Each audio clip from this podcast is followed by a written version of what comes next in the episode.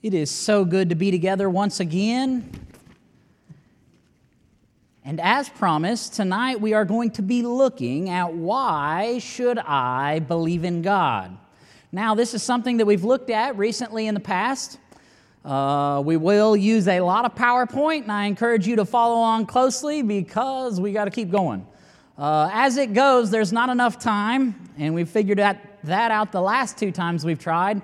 But tonight we're going to try one more time as we consider the question why should I believe in God? There are tons of reasons. And even without God's word, there are many reasons why we should believe in God. Now, just to name a few, last week or last time I spoke on this, we looked at three important ones. First off, we noticed that matter demands a maker. That is, if the world was created by some particles of dust colliding and having a big bang, the deeper and more honorable question is where did those particles come from? First question we looked at matter demands a maker. We understand that there had to be a creator. We also looked at the life demands a life giver. We talked about the law of biogenesis. Within science, we understand that non life has never produced life. Life only comes from life. The law of biogenesis is life demands a life giver. And then finally, we looked at design demands a designer. You might remember my favorite little hummingbird. The great design that is found within the universe that is found within all of creation points to the fact that there was a designer. But tonight we don't want to spend too much time talking about that because we've got a lot to get through. And so tonight, uh, real quick, let's first look at intelligence demands an intelligent creator. Now, when you look at intelligence, I don't know if you can read it up there. I can barely read it on my sheet, but intelligence is the capacity to acquire and to apply knowledge and skills. Now, I don't know about you, but there's a lot of things in the world today that blow my mind. One of them I hold in my hand, it's called a smart phone. You follow with me? Billy talks about these smartphones a lot of times on Tuesday mornings, and he says it can do a lot of things that I couldn't dream about. When you look at that smartphone, you push a couple buttons and you do a couple swipes and a couple scrolls, and there is so much information at your fingertips. But yet, remember, intelligence is the capacity to acquire and apply knowledge and skills. Let me tell you something about a smartphone. A smartphone is really smart. It does a lot of things that are really special. But how many of you would believe that a smartphone came to exist, came to be, and be so smart without ever, ever anyone coming before it? We all understand that something so simple, listen to me, something so simple as a smartphone had a creator. And this isn't even intelligence. When you go back to intelligence, it was the capacity to acquire and apply knowledge and skills. The smartphone doesn't do any of that. A smartphone doesn't acquire or apply anything. In fact, it required, it required an intelligent being to go in behind the scenes and figure out all these codes. I know that uh, Garrett and uh, Kevin Haddock both know something about writing codes. They know how to move these letters and they put random letters and numbers together, and all of a sudden, when they're done, it's like, well, a lot works like it's supposed to. I can't do any of that, but I'll tell you what there is intelligence in Garrett and Kevin that allowed them to do that. And the only reason that they can do that is because there was an intelligent creator. All right, on the screen, you might notice that we've got our iPhone on the, the bottom right. At the top left, we've got a MacBook computer. The computer is really smart, very similar to that of the, the cell phone, but at the same time, we would never believe that that fancy computer just popped into existence, and there it did, doing everything that it does. And once again, it's not even intelligent. Okay, well, stop there because I got one more special, special picture. You might remember this little guy right here the ruby throated hummingbird. Now, there is one thing on this screen that is intelligent, and it's not the intelligence that we have. It's not created in the image of God, but rather it is an intelligent bird. This bird knows that when the hummingbird feeder is empty, to quit coming back. In fact, when I first started doing these hummingbirds years ago, before uh, Brother John and Linda Clark helped me understand what I was doing wrong, I got all this hummingbird food and I put it in the hummingbird feeder, and the birds came, maybe, and then they quit. But let me tell you, my hummingbird feeder was still three fourths full, and I watched it for like a year. It never went away. Why is that the case? Because this smart little dude right here understood that if your water is sour, you don't drink it. There is a certain amount of intelligence within God's creation, even in nature. Now, the cell phone and the computer aren't intelligent at all. But this bird knows when it comes time to fly south. The bird knows that it has to get out of here before the storms comes. It knows how to protect itself in that event.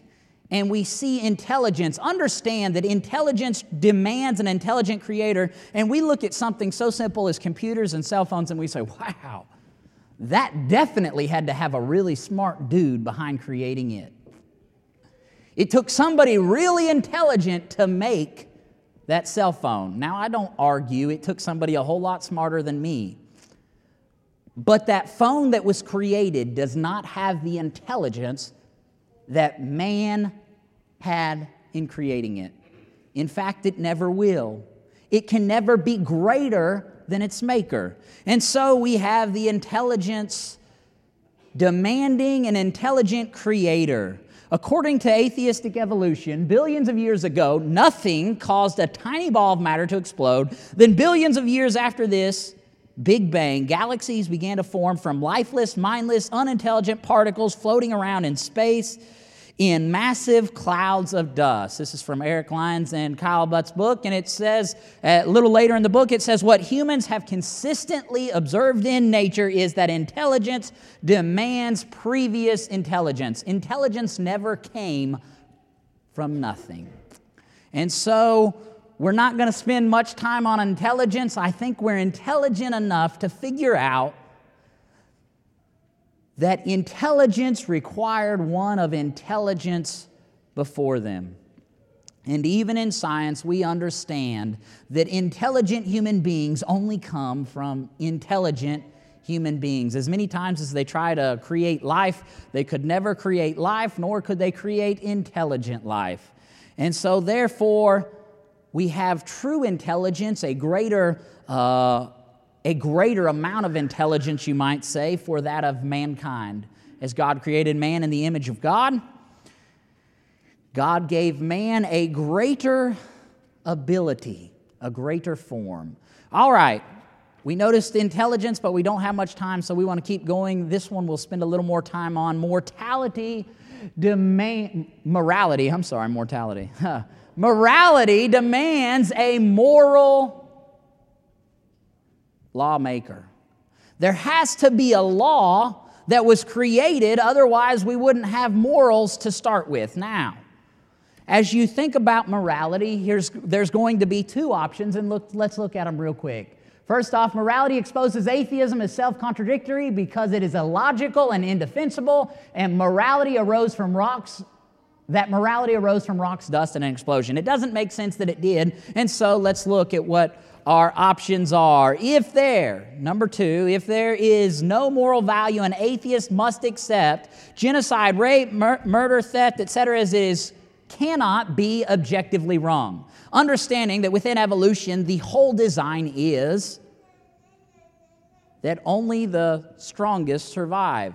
And in fact, if not only do we stop there, but the point is, If we're created from mindless nothing, we need to do whatever we can to better ourselves. Uh, I know recently, uh, Brother Bill Howard was looking for a job. Now, I'll tell you what, I remember he got down and he said, Well, there's, there's three of us that are left on, the, left on the list to get the job. Now, when you think about getting a job, here's what you need to do. Let me tell you. You find out who that person is, you go to their house, you slash their tires. And if you're afraid that they're still going to get to work, you take a gun with you and shoot them because when you are done, the strong will survive and you will get the job. Morality demands there had to be a moral law giver. There had to be one that was the law maker. Number three, it says if morals exist, then they had to be created by man, A, or originate from God. Now, there's a lot of people that say that's exactly right. It's either A, it's man created it, obviously, because we know there is no God. It must be that man created, created laws. Or we would have proof that there is a God. And then it gets us into a conundrum that we're going to look at today. If life is simply survival of the fittest, why wouldn't man kill and take whatever they please? There is nothing holding you back. Sure, there's American law, but why did we ever get to the point of having American law if it was just survival of the fittest when Cain killed Abel at the very beginning? Why didn't he just kill everybody else and say, Look, I'm king? You understand, morality goes so much deeper. All right, as you understand or consider that of morality, survival of the fittest is not going to work within man. We're not going to go around and kill each other because of this moral code, but yet, remember, we were created from rock, dust, and an explosion. And because we were created from this rock, dust, and explosion, all of a sudden we've got morals and no one else does. All right, let's look at the animal kingdom. Pigs are not deemed immoral after eating their young. They choose to do that. How would you feel about other human beings going around and eating their young? Or maybe it's as, as your parents get older. Now, I assume that that meat would be, ugh. but let's assume as your parents get older, they're only going to live so long, anyways. We might as well butcher them and we'll eat the best parts. Cannibalism. How, how's it going to work that that man eats man, there's a moral code that says, look, that ain't right. We don't, we don't eat each other because there's a moral code inside of us that says, I don't do it. All right, the wolf spider is not put in prison for eating the male spider immediately after mating. Well, what's up with that? How come they can get away with it? How come they have no moral code and yet they were created from the same dust the same rocks and the same explosion that all other life was created from. It doesn't make sense. You can look at a mother hamster. Shug could probably tell us something about mother hamsters or guinea pigs or any other number of animals, but mother hamsters aren't aren't burnt at the stake for eating their young after birth. I remember not too long ago, I was watching his pets, and he said, uh, Now, this one right here, if it has babies, you got to separate them because it's going to eat the young. Why? Because it has no moral code but yet it was created in the same way that we were. All right, so moral code. Let's look at it a little bit deeper. Let's see what scientists have to say. All right, John Paul Sartre. He's a French atheist who is a philosopher. He said, Everything is indeed permitted. No, he, he accepts it. Everything is indeed permitted if God does not exist. How come we can't do anything? He says, well, you can. If God does not exist, and the facts are he believes God does not exist, and he made the statement. Well, let's look on see what some others said. Those who do not who deny obvious moral rules, who say murder and rape are morally benign, that cruelty is not a vice, and that cowardice is a virtue, do not merely have a different point of view, they have something, listen, wrong with them.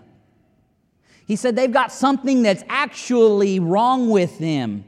When you think about cowardice, it's not like, oh, he's the biggest coward I know. What a great guy. I'm so proud of him for being a coward. We don't look at it that way. Because there's a moral code, because we understand that we have morals. Look on. Michael Ruse in Darwinism defended in 1985 wrote in the book Man who says that it is morally acceptable to rape little children is just as mistaken as the man who says 2 plus 2 equals 5. What he's saying is that don't make sense. All right. Why? How come? Because there's morals. Now, how did morals come to exist? Hold on, we got one more scientist and then we'll, we'll look at some other. All right. George Simpson said good and evil, right and wrong concepts irrelevant in nature except from the human viewpoint become real and pressing features of the whole cosmos as viewed morally because morals arise only in man. Now remember, man came from monkey, and monkey has no morals. Unbelievable. All right, morality demands a moral lawgiver. Now, as you look at morality, we understand that there's one that chose to defy everything that uh, humans believe in. You've probably heard of a man by the name of Adolf Hitler. Okay. Now, this is from a book that was uh, the debate. I mentioned Antony Flew because he wrote the book there is a God. It was there is no, and then he crossed out no because he changed his mind as he got older, and he said, There is a God. Well, in a debate, when he was debating with uh, Thomas B. Warren on the existence of God, the argument was made of Adolf Hitler. Let's see if you can, you can read it up there. I can't read it on my paper, so I'll back up. All right. So, under what law were the Nazis prosecuted and condemned. Now, as the allies, as people that stand up for what's right, uh, or if there is such a thing as right, they said, and this is uh, one of the R.H. Jackson, Robert Jackson was the Supreme Court Justice for the United States of America, and he said they appealed to a higher law which rises above the provincial and transient law. Now, he's talking about the law of God versus the law of the Nazis. Now, when the Nazis made their argument, they said our society had its own needs and desires, therefore, we made a law. Our society made its own laws based on these needs and desires. Why should it matter? As they were created from dust, they should have the right to choose their own. Okay, our society commanded us to exterminate the Jews, so it would have been wrong for us not to obey. All right. Is it wrong to not obey the law if there's a law? Yes. Now, is it wrong to go against God's law even if the law, even if the law goes against God's law? We ought to obey God rather than man. And so they say, now you try to condemn us by the law of an alien society, a law that we aren't under. You're trying to condemn us as Nazis for killing in a terrible fashion, in a terrible way, by your law rather than the law that we live under. Okay, so it says a value system which we had nothing to do with the Nazis. All right, now, as you consider that law and you consider what they did, they make the laws, they say, hey, we have to kill them. And when they were going to court at the end, the whole thing revolved around there is a higher law than that of the law that they made what higher law could exist? Look at this chart real quick. All right, so we got the law of England. The author is England. The law of Germany, the law of the Germans who made it. And then above all other law, there's a higher law that rises above the pro- provincial and transient law. There is something that is much greater. So, in order to say that it is perfectly acceptable to believe that man trumped up all their laws, then you would have to go to the point where you say the Nazis had the right to kill any person that they so desired. They could kill any person that they chose to because they made the law. And if we all came from nothing, then there could be no law that is greater, that is more important than their law in their province. I want to read just a short excerpt here as he made this contention, Robert Jackson, one of the Supreme Court justices, as he made this statement, he said, Let us note if there is no higher law, if there is no law which rises above the provincial and transient by which the conduct of individuals and societies may be correctly judged as either morally right or morally wrong, then it is false to say that the Nazis actually did real wrongdoing in murdering six million Jewish men, women, and children. But yet it's accepted that they did wrong. Universally, it is accepted that they did something wrong. And why is that? Because there is a moral law giver. That moral law is given by God from the beginning. Within, within the moral law, we understand that if God does not exist, then morally we should be allowed to do absolutely anything we want. And the French atheistic philosopher accepted it. He stated it and understood that if there is no God, we can do absolutely anything we want because there's nothing else. Because we just came from rocks and dust. I had one more point I want to get through, and so we'll, we'll do it real quick. Well, before that. An atheist could not logically call something wrong or evil if we were merely matter in motion. Dust, slime, and rocks colliding together would never create a moral code. And so that brings us to our final point supernatural. That means miraculous. Anything that ever took place that defies nature if one thing ever happened that was above nature's code, nature's laws, for instance, the law of biogenesis, uh, the law of thermodynamics, if, if any law has ever been broken, then it demands that there is one who is superior to nature.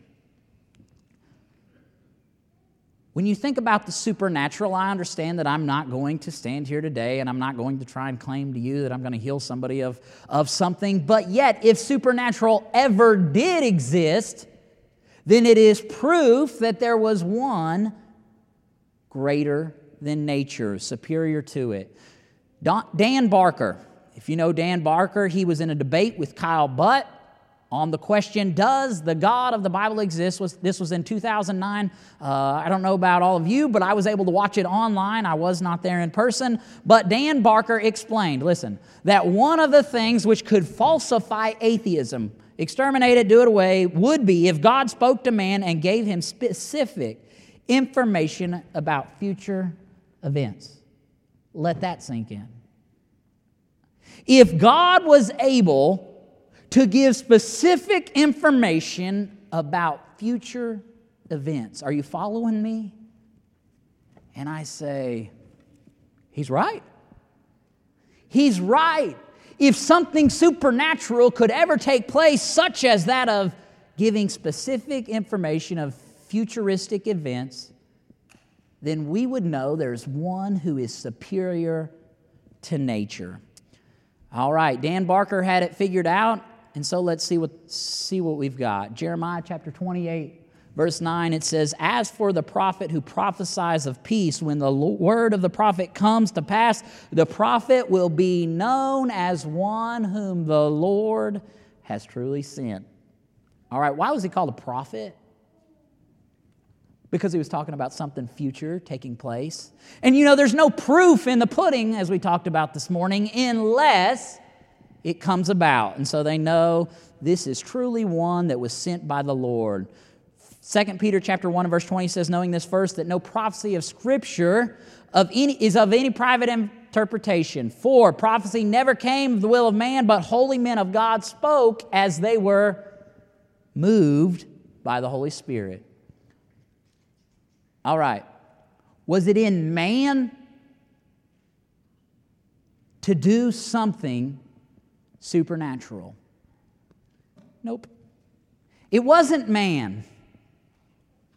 Was it in man to create the world? Nope. Was it in scientists to break the law of biogenesis? And again, I say, nope. Because there is only one being that is superior to nature, and that's God Himself. Now, that might be Jesus Christ in the flesh. That might be God in heaven. That might be the Holy Spirit. But yet we see God, the one being that is superior to nature, and there's no others. All right, you can notice 2 Timothy chapter 3 and verse 16, which says, All scripture, listen, is given by inspiration of God. Then it goes on to say, and it's profitable for everything. it's profitable for everything for man. So he says, all scripture is given by inspiration of God. When you talk about the supernatural, the first supernatural thing I want you to think about is God's written word. As you look at God's written word, God's written word is so much proof. You look at the thousands of manuscripts that we have to compare and understand the accuracy of God's word.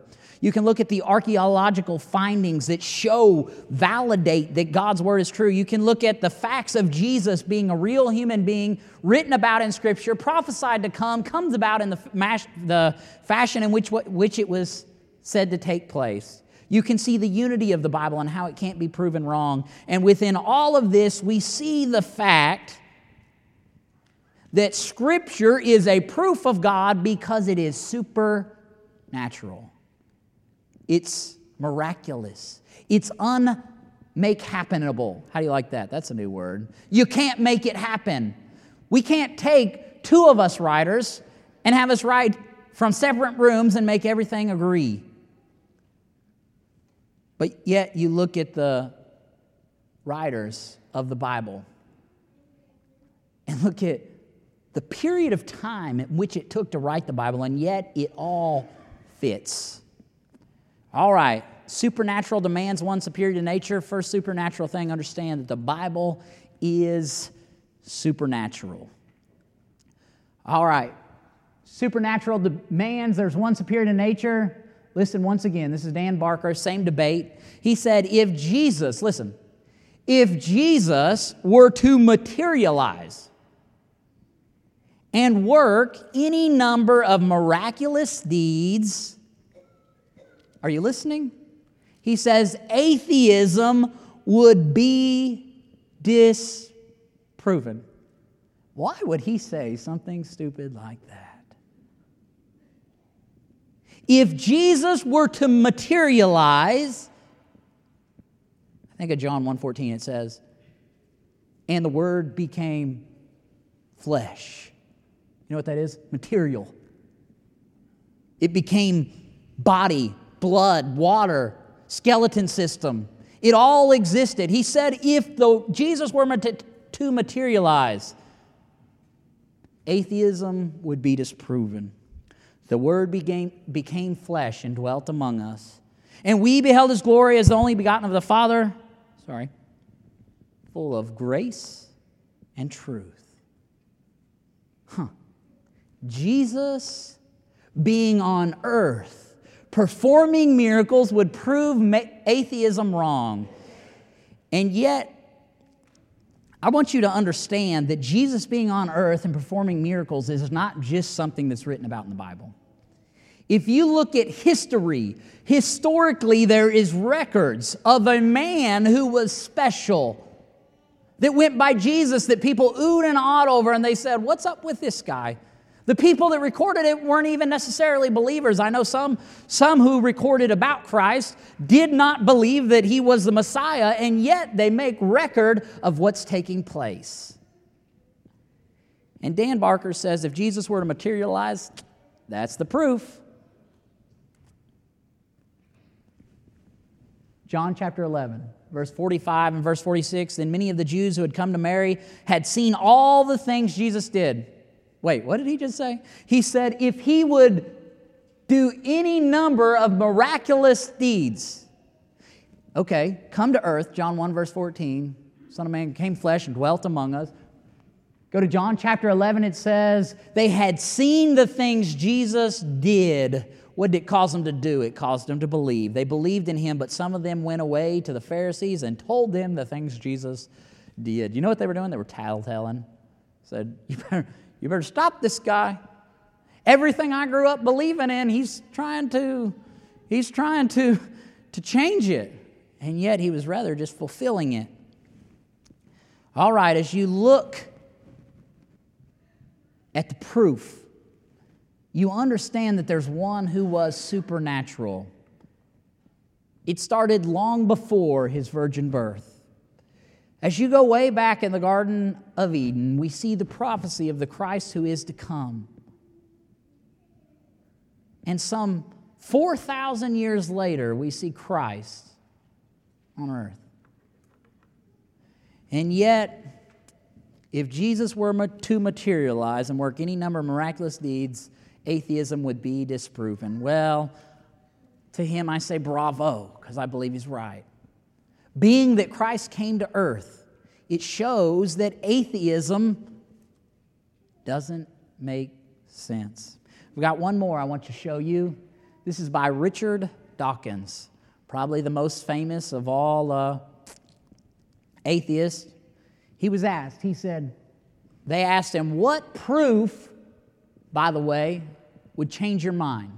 What would it take for you to understand that there is a God? What proof could I bring to you and set in front of you, show you face to face? What would it be? And he said, That is a very difficult and interesting question because, I mean, I used to think that if somehow, you know, great, big, giant, 900 foot high Jesus with a voice like uh, Paul Robeson suddenly strode in and said, I exist and here I am.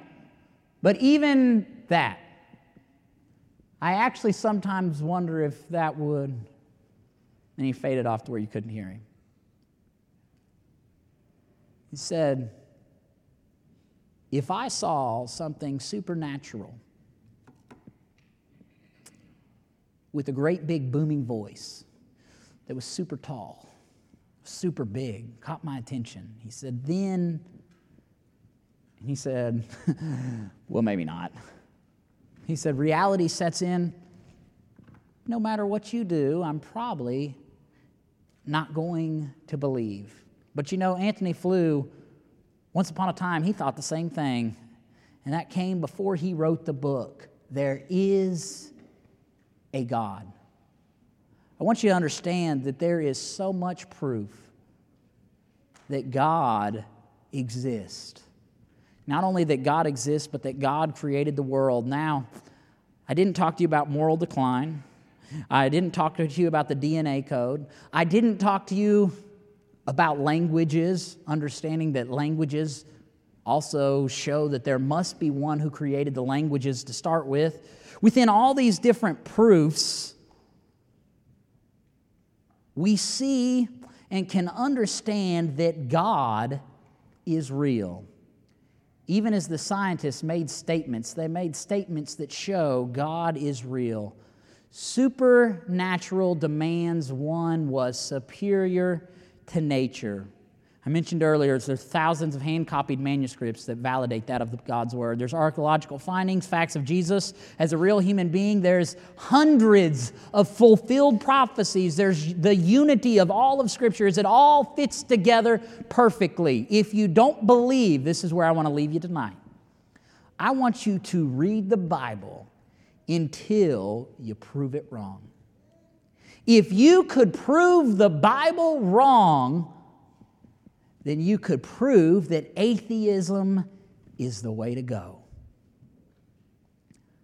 But remember, if Jesus were to materialize and work any number of supernatural, miraculous deeds, atheism would be disproven. That, my friend, has already taken place. That, my friend, you can read about in all parts of history. Now, tonight we've got an invitation song. And as we sing the invitation song, understand in the words that you read or the words that you sing, this is my Father's world. I believe we can sing with faith. I believe we can sing with absolute understanding that this world belongs to God. It's not mine, it's not yours, but rather it was created by somebody that was superior in every way, superior to it in every fathomable way. If you haven't given your life to Christ, why not? If you don't believe that God is, why not? All the proof points to the creation account that took place in Genesis. As you think about the creation account, I want you to understand that it takes a whole lot more faith to believe that two particles of dust or rocks and stones and a big bang all came together and while boom, it happened. It takes more something special, imagination. It takes more imagination to believe that those rocks coming together created everything there is than to understand and accept the fact that there is one who is superior to nature, which is God. If you haven't given your life to Christ, I ask you why not? Are you willing to put your faith in Him, understanding that He created, that His Son came to earth and His Son died for you? Understanding that Jesus was the Messiah, being willing to put your faith in Him, being excited to repent of your sins and turn to live your Christ, to live your life for Christ. Being willing to confess Him before men telling all others, I believe that Jesus Christ is the Son of God, being willing to go into the water to come up a new man, to walk in newness of life. If you haven't given your life to Christ, I ask you, why not? And if you have, if you believe that God is real, if you understand without any doubt that God is the creator and that life is so much better, with God as your king, won't you join me as we sing This Is My Father's World?